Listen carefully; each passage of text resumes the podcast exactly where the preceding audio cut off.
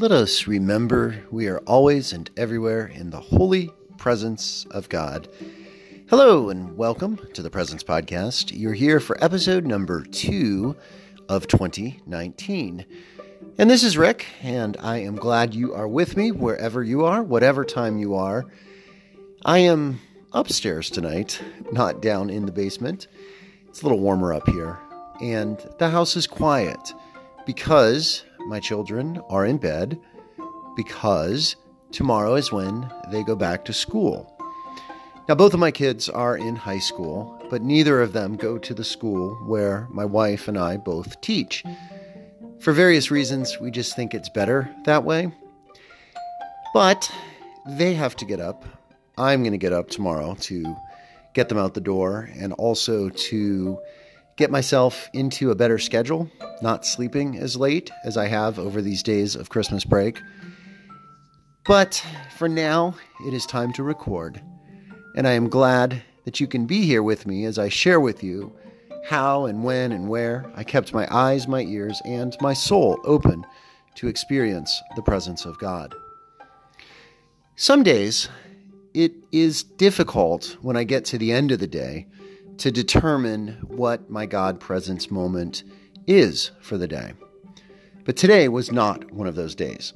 It was about halfway through the day, actually closer to mid afternoon, and something happened that was unusual, and I knew in that moment, as it was happening, that it was my God presence moment for the day.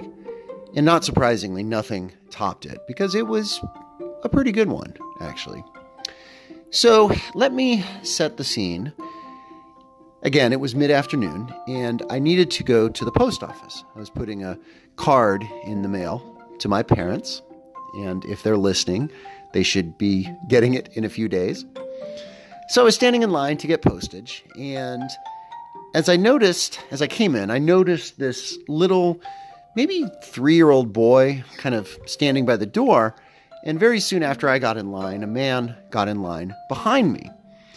And he was talking to the little boy. And the little boy actually was talking to him. He was, this little one had a lot to say. It was kind of hard to understand exactly what he was saying.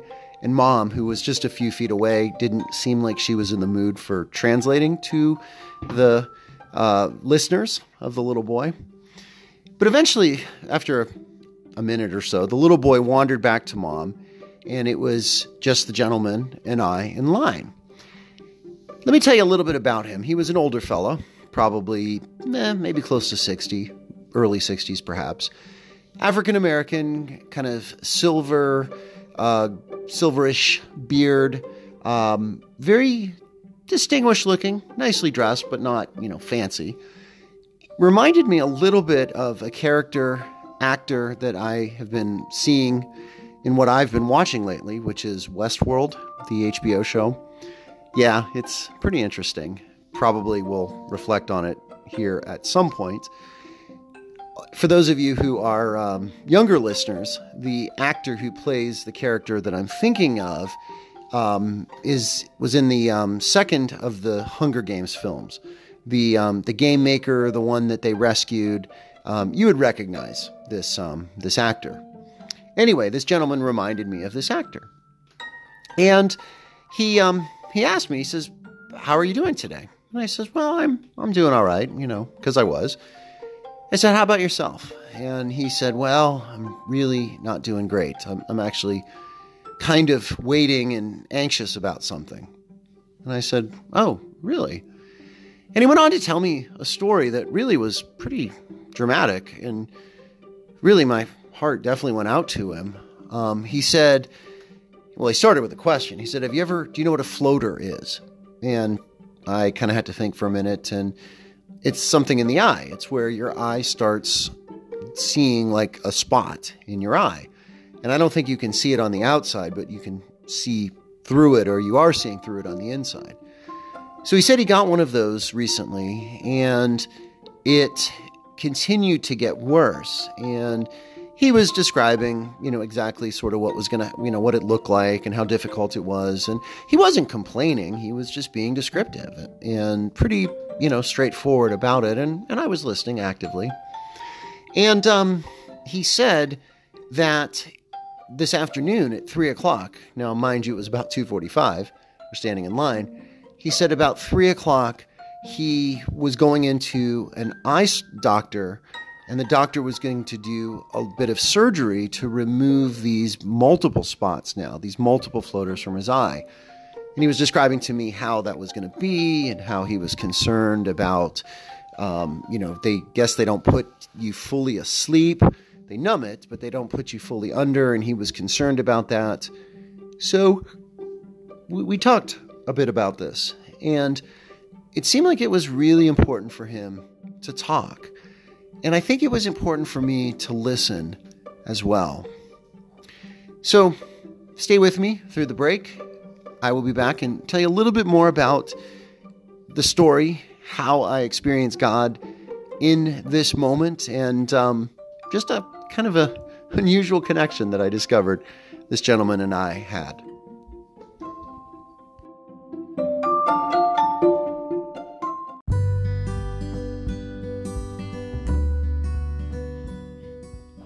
Well, thanks for staying with me through the break. So, we continued to talk after he shared with me about his surgery, and I empathized with him and told him that, you know, I had faith that if, you know, I'm a person of faith, and I said, you know, I'll, I'll, I'll pray for you, and I'll, I'll, I'll keep you in my prayers this afternoon as you're going through that.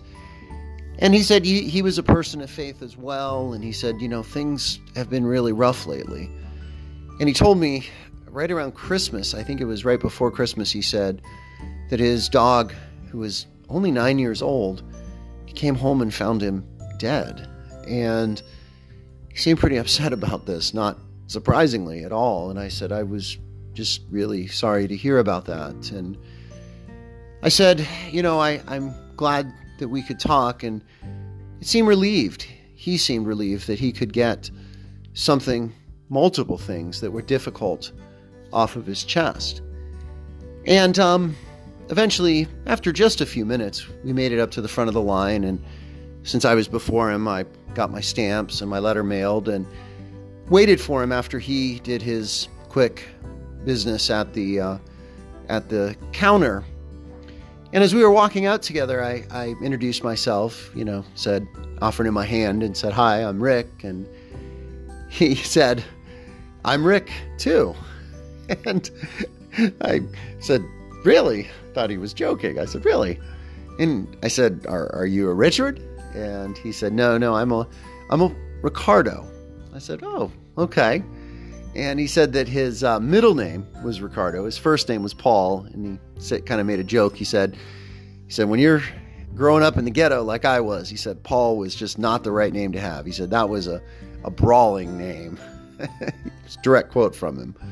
So he said I went by Rick instead, and it just worked out better that way. And I said, yeah, well, I've, I've done all right with that name. Mine is short for Richard, but uh, but I, I like the name as well. And I said, You know what? I, I will remember your name. I'm usually pretty terrible at remembering names, but I said, You, Rick, I will remember your name. And certainly I have. So I left thinking about him this afternoon and praying for him and praying for him tonight that the surgery went well and that he is doing better, will be doing better, and that he w- is experiencing the presence of God with him as I suspect that he probably is.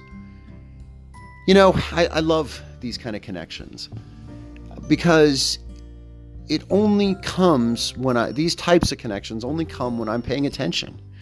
You know, my temptation when I'm in line or waiting is to take out my phone and check the news feed or check Twitter or play a game or whatever. But those things are not terrible, they're not bad, but they disconnect me from the world around me. And today, you know, if I had been busy on my phone, he probably wouldn't have said anything to me. And he probably really only started talking to me because he and I both were noticing the little boy who I told you about at the start of the story. And after that, it was just logical that we would kind of connect with each other. And I again, I, I just think of how many of these kind of conversations that I've missed because I've been distracted or disconnected, and how much this conversation meant to me, and how it likely meant quite a bit to him. Because clearly he was burdened and talking with a stranger in the line at the post office, I imagine probably helped him. So I asked him to pray for me as well. I said, Hey, you know, I hope you have a great 2019 and please keep me in your prayers too, because Lord knows I need him as much as anyone else does. And I will keep Rick or Ricardo in my prayers as well. So, a couple of questions. One is How often are you distracted from the people around you? When you're waiting or doing something, how often are you not paying attention, really, to who and what is around you?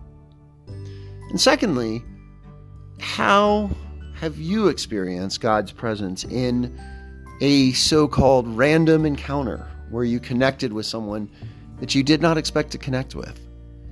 And if you haven't done that, perhaps you might be the instigator. You might be the one to say hello and start chatting with someone in line or somewhere else.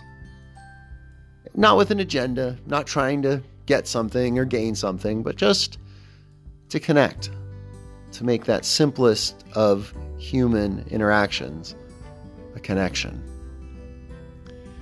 As always, thank you so much for listening. Blessings and peace.